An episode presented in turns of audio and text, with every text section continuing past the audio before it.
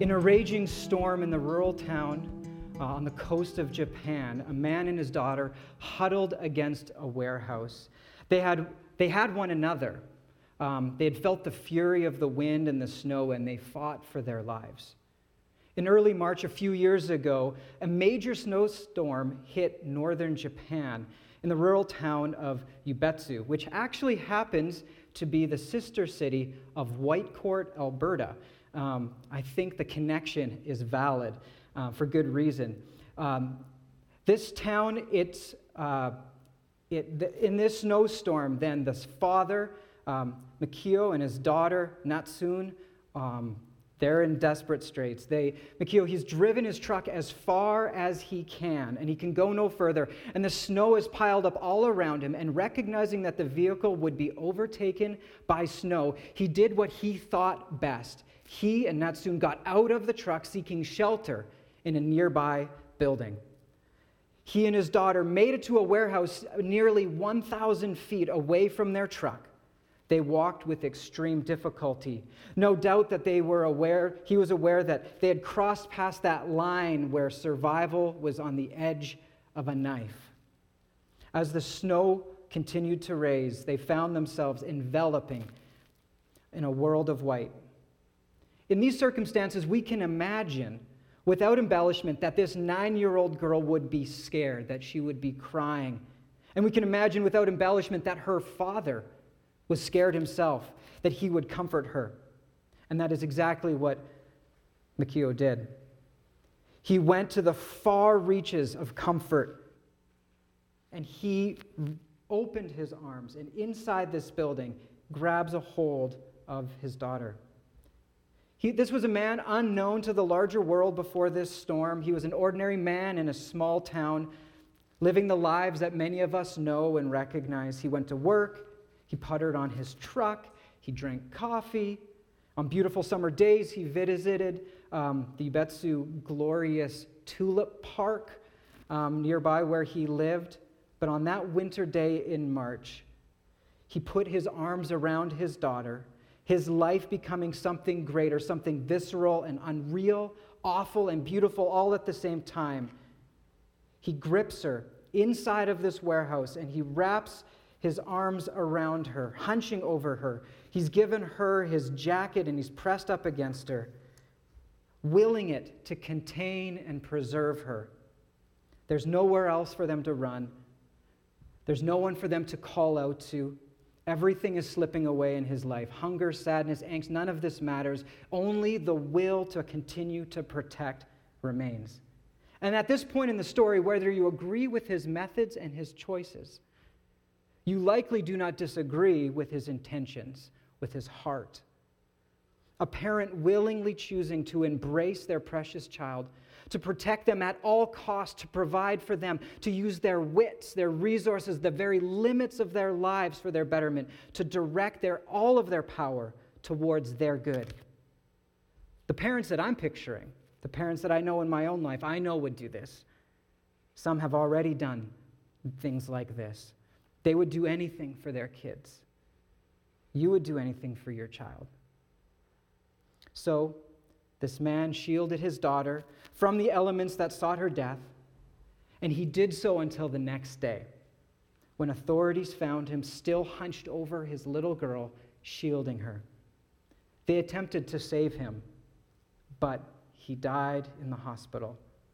His daughter survived.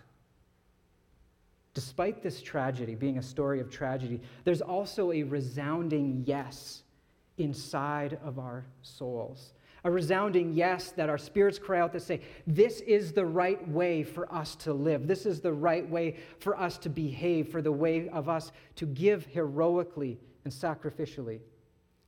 And yet, when we're, when we're honest, and when we let statistics kind of drive the story and we observe the world that we live in, the amount of parents abandoning their kids, abdicating their role to others, not demonstrating kindness, gentleness, self control is staggering. Whatever the reasons, and not just for parents, but for all of us, I can't exclude myself from this question. There is a depressingly, a depressing reality that people in general will use their time, their talents, their resources, their power for themselves to control, to succeed, to enjoy pleasure, to feel satisfaction. And this is the question that I think is in front of all of us. It's in front of us today. What do you do with your power? Whether you have lots or little, you have some. You have the ability to exert some measure of force into this world. We all have power. What do you do with that measure of influence that you have? What do you do with it? And we hear stories like this of this father and this son all of the time. And when we hear it, we think, that's what I would do. This is how I would be. This is how I would behave. This is how I would use my power. And yet, for those of us that are deeply honest, this is not a small question. What do we do with our power? For the past several weeks, we have been in a sermon series called The Verses We Live By. And the verse that was selected I think, helps us wrestle with this paradox of what do we do with power.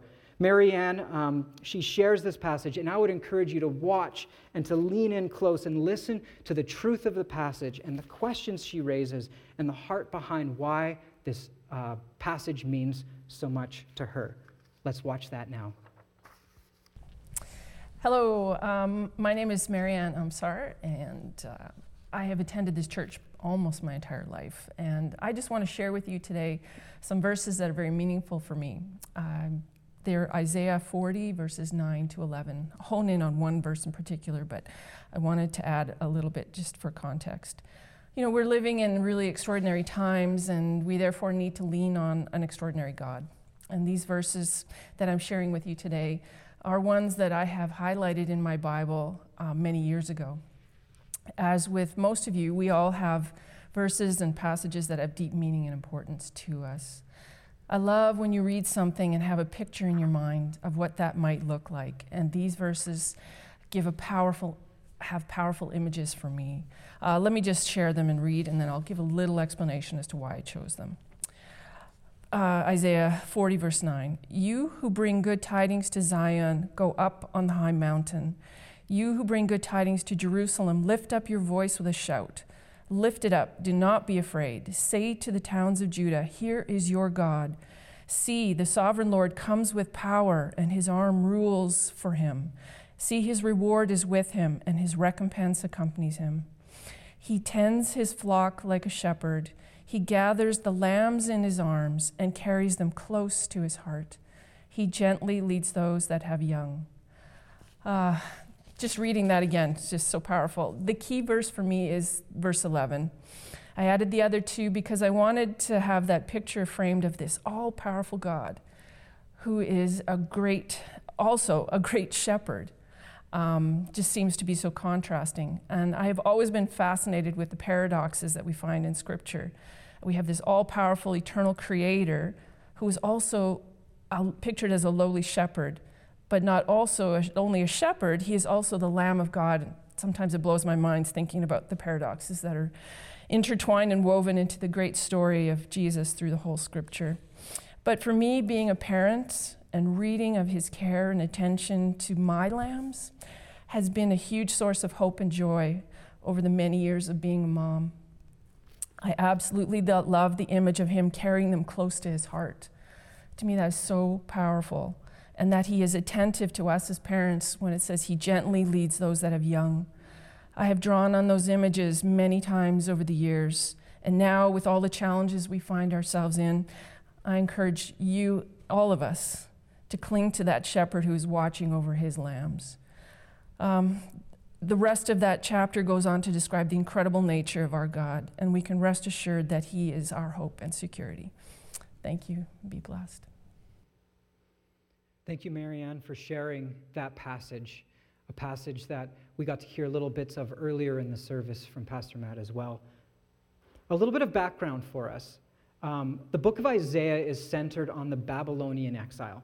And so it began back in uh, 586 BC um, with King Nebuchadnezzar, where he exiled all of the Babel- he exiled all of the Israelites out of Judah and then they are in Babylon. And then over a period of about 50 years, they're in full exile. And then um, when uh, the Persian Empire overtakes the Babylonian Empire, uh, the Persian Empire starts to let some of the people of Judah back into their homeland. So, this is the setting of this book.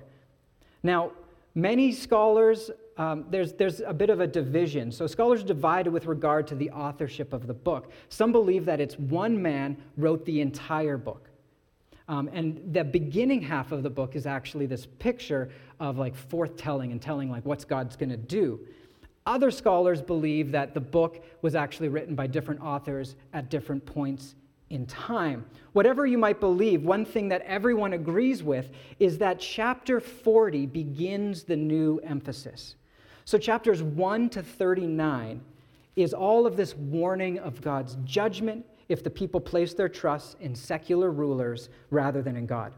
And then chapters 40 all the way to 55 lifts up the promise of redemption for the people who are experiencing the judgment about what the prophets had warned about in the earlier chapters. And then chapters 56 on to 66 deal with the return of the Jews to Jerusalem and the rebuilding of the city and the temple. And so, with all of that in mind, we go to chapter 40 and we hear this voice, the one of crying out in the wilderness, prepare the way of the Lord. And then we have this other picture where it's like, okay, we're preparing the way of the Lord, but well, what does this look like? Like, how do I cry? What do I cry out? And then we look and we see some of these really interesting statements. Things like mountains are made low, right? Um, valleys are raised up, these powerful moments. And then we have this line all people are like grass. I don't know about you, but when I hear a statement like that, I'm like, really? Like, I'm just I'm grass, just like burned up in the field one day. You know, I grow. I like, okay, well, here it is. The grass withers, but the word of the Lord endures forever. You can see this slow growing picture of the power and majesty and authority of this God. There's a scene in Steven, Spielberg, Steven Spielberg's 1993 movie, Schindler's List, that could be considered the thesis of the movie. It's a conversation between Amon, the Nazi commander overseeing the Polish concentration camp, and Oskar Schindler, a German businessman who employs Jews in his factory to keep them out of the camps. They both sit atop Amon's villa looking over the concentration camp. Amon is drunk, and Schindler is slowly sipping on his drink, and the two men begin to discuss the nature of power. Amon turns to Schindler and he says, Control is power. That is power. And Schindler asks, Is that why they fear us? Amon laughs He's like, No, they fear us because we can kill them. Schindler pauses, leans in, and says, No, they don't fear us because we have the power to kill. They fear us because we have the power to kill arbitrarily. A man commits a crime, he should know better. We have him killed, we feel pretty good about it. Or we kill him ourselves and we feel even better. That's not power, though, that's justice.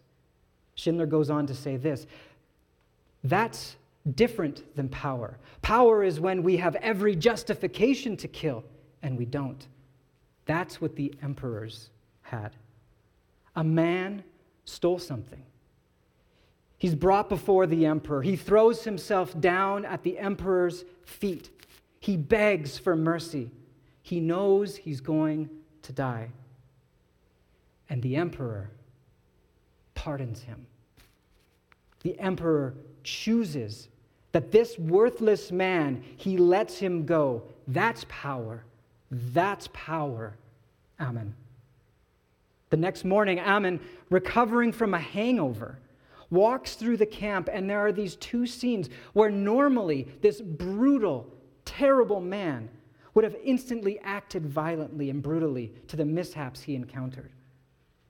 He gets back to his home where a Jewish boy has failed to properly clean his bathtub. I don't know, for those of you who have seen the movie, It's a strong moment, a, big scene. And we see Amon reaching down for his gun, but instead lifts his hand and utters the words, I pardon you. Now go. As an audience member, you breathe a sigh of relief that just for one moment, this terrible man has exercised his power in a different kind of way. And the boy is walking away and he's walking through the field. And Amon turns and he looks at himself in the mirror, and you can see his heart slowly growing cold and hard again. And he snaps back into his old definition of power, where power is fear, power is control, power is reinforcing his need, his craving to have authority, to feel strong. He turns and he shoots the boy in the back. He's back in control. Isaiah 40, verse 10a says this See, the sovereign Lord comes with power, and he rules with a mighty arm.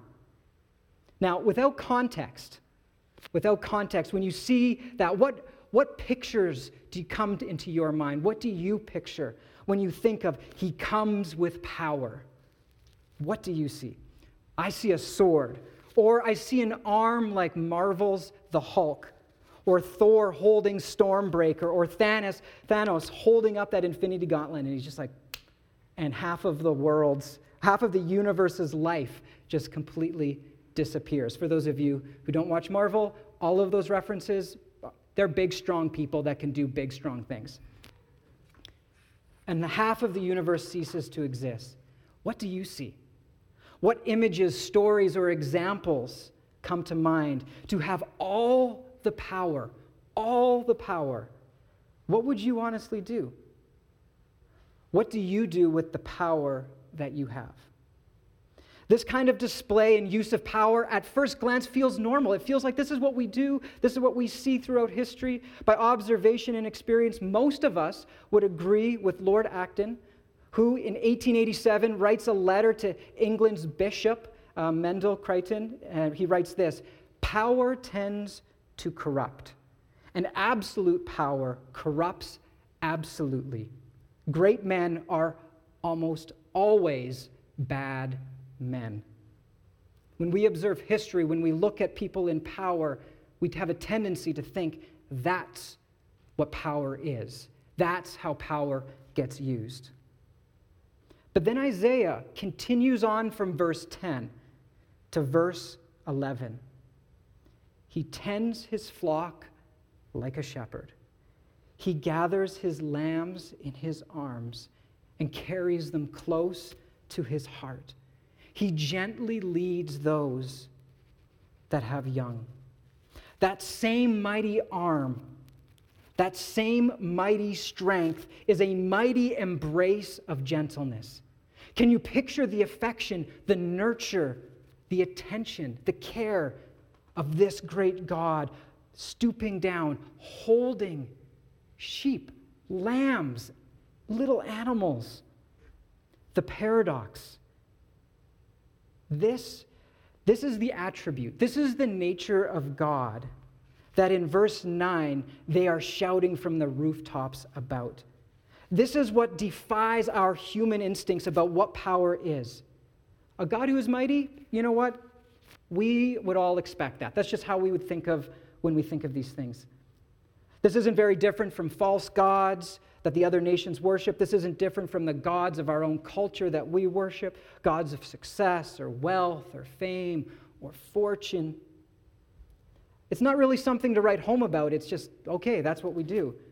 But Isaiah does not write home about that. His good news, the good news that I need to hear, the good news that you need to hear, the good news that we need to hear, where we shout it from the rooftops Here is your God it is the one who has all the might, all the power, all the authority, and chooses to tend his flock like a shepherd, who gathers his lambs in his arms and carries them close to his heart. He gently leads those that have young. Isaiah proclaims this paradox that power and gentleness are not in opposition. In fact, to be truly gentle requires power. In fact, it's, it's impossible to be gentle without power. Gentleness without power is just weakness. A man who has no strength to hold his child cannot hold them gently. He just can't hold them. You, it requires power to act with kindness and gentleness. Power in all of its various forms is, in fact, a good gift from God to be used by his people for his good ends for his kingdom. But like all other good gifts, power is dangerous when used improperly. The problem of power is in its use and in the user. It is a tool that requires redemption. And for myself, when I think about what it means for us to walk and be the church, I am not interested in a generation of Christians who abdicate their power or do not seek it out for fear of the abuse of power. I'm interested in those who will use their power, their resources, their strengths within Christ. To use their power with and for Christ, for God's kingdom to come. Our God is not like other gods. He is mighty and gentle. His mighty power is gentle power. He came not as a domineering and abusive king, but as a good Lord and a gentle shepherd. And then you turn to the New Testament, right? Let's turn to the New Testament, and we see Jesus who exemplifies this and intensifies this theme. Where Jesus says, I am gentle and lowly in heart this Jesus, who descended gently into our world in Bethlehem, grew in wisdom and stature in Nazareth, taught with toughness and tenderness in Galilee, and rode into Jerusalem, humble and mounted on a donkey. And then Jesus says, I am the good shepherd. But here is where it intensifies to the point of ridiculousness and apparent foolishness. He says, the good shepherd lays down his life for the sheep. Wait, wait, what? The, the good farmer lays down his life for the cow? The, the good shepherd lays down his life for the sheep? What? What? We can understand that an emperor could use his power to choose to pardon. We can, we can get behind that. We can wrap our heads around that kind of mercy. But to lay down his own life for us? In 1 Peter 2:23 it says this of Jesus, when he was reviled he did not revile in return. When he suffered he did not threaten, but continued entrusting himself to him who judges justly. Not because he was weak or powerless, but because he was powerful enough to be gentleness himself. Jesus as a ransom for many. This is the power that he chooses to use. And to be honest, if it weren't for the resurrection, if it wasn't for the resurrection, we in fact would look back on the cross and we would see it and we would scoff at it and we would, we would not understand it. Because with the resurrection, now we see the cross not as weakness, folly, foolishness, as the world would see it, but as total beautiful, righteous power, a power's ultimate use and purpose being revealed as sacrificial love. This power, this God, is who Isaiah is declaring Behold your God. Here is your God. Jesus, who left heaven and walked with us through the snowstorm of our lives and he went up to the cross with his arms out in a mighty embrace of the entire world. His back to the storm of the cross, who for the joy set before him endured the cross for the love of his people, the love of his kids, endured all of its scorn and its shame. And here we see that second paradox that Marianne mentioned that the Good Shepherd is also the sacrificial lamb. That when that day ended, Jesus breathed his last breath. The sacrificial lamb paid, sacrificial lamb paid the world's great debt. Jesus died for you. Jesus taking upon himself that which we deserve. We have been redeemed with a price. We have been rescued. And God's true power revealed not in the shape of a fist, but in the shape of a cross. We have an opportunity in front of us. Um, I have an opportunity. You have an opportunity in front of you to receive and seek to imitate the humility and gentleness of Christ. If you've not received God's gift of salvation, then I invite you, I invite you to surrender your life to Jesus. Ask Him to come into your life now, in this moment. 1 John 1 says that if we claim to be without sin, we deceive ourselves, and the truth is not in us. If we confess our sins, however, He is faithful and just and will forgive us our sins and purify us from all unrighteousness. And then later in Romans 10, chapter, or verse 9, he says this If you declare with your mouth, Jesus is Lord, and believe in your heart that God raised him from the dead, you will be saved.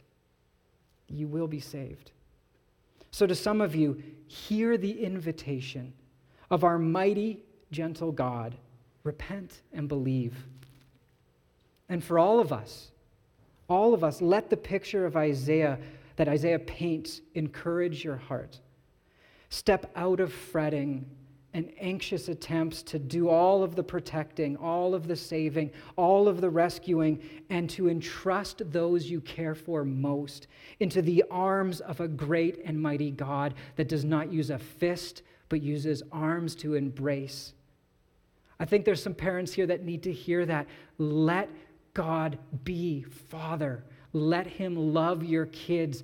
Get, take, take yourself out of that high level of pressure and surrender to Him and allow God to care for your lambs. He cares deeply, so deeply for your people, for your kids. And this same God gives us His power and strength to serve the flock, not subjugating it he gives his people influence and authority to steward without being protective of it or becoming jealous when he gives more power to others than to ourselves. For those of us who have, have felt and known the power of God's forgiveness and salvation, we have a call to imitate Christ, to let his strength, who freed us from our need to flex, the call of those of us and all of us who have power is to use it sacrificially. We have a call to embrace the shape of the cross and not the fist. And as we imitate Christ, may we not fear to go and proclaim his good news. You who bring good news to Zion, go up on a high mountain. You who bring good news to Jerusalem, lift up your voice with a shout. Lift it up and do not be afraid. Say to the towns of, of Judah, Here is your God. Let me pray. Father, Heavenly Father, you have arms of power. You have authority, and you take that authority, and it's in the shape of a cross. Father, you have rewritten the definition of how we use power. In a world that constantly seeks to use it for our own gain, you gave it all away. You poured yourself out until you were nothing so that the world could be saved and so that the world could know your Son.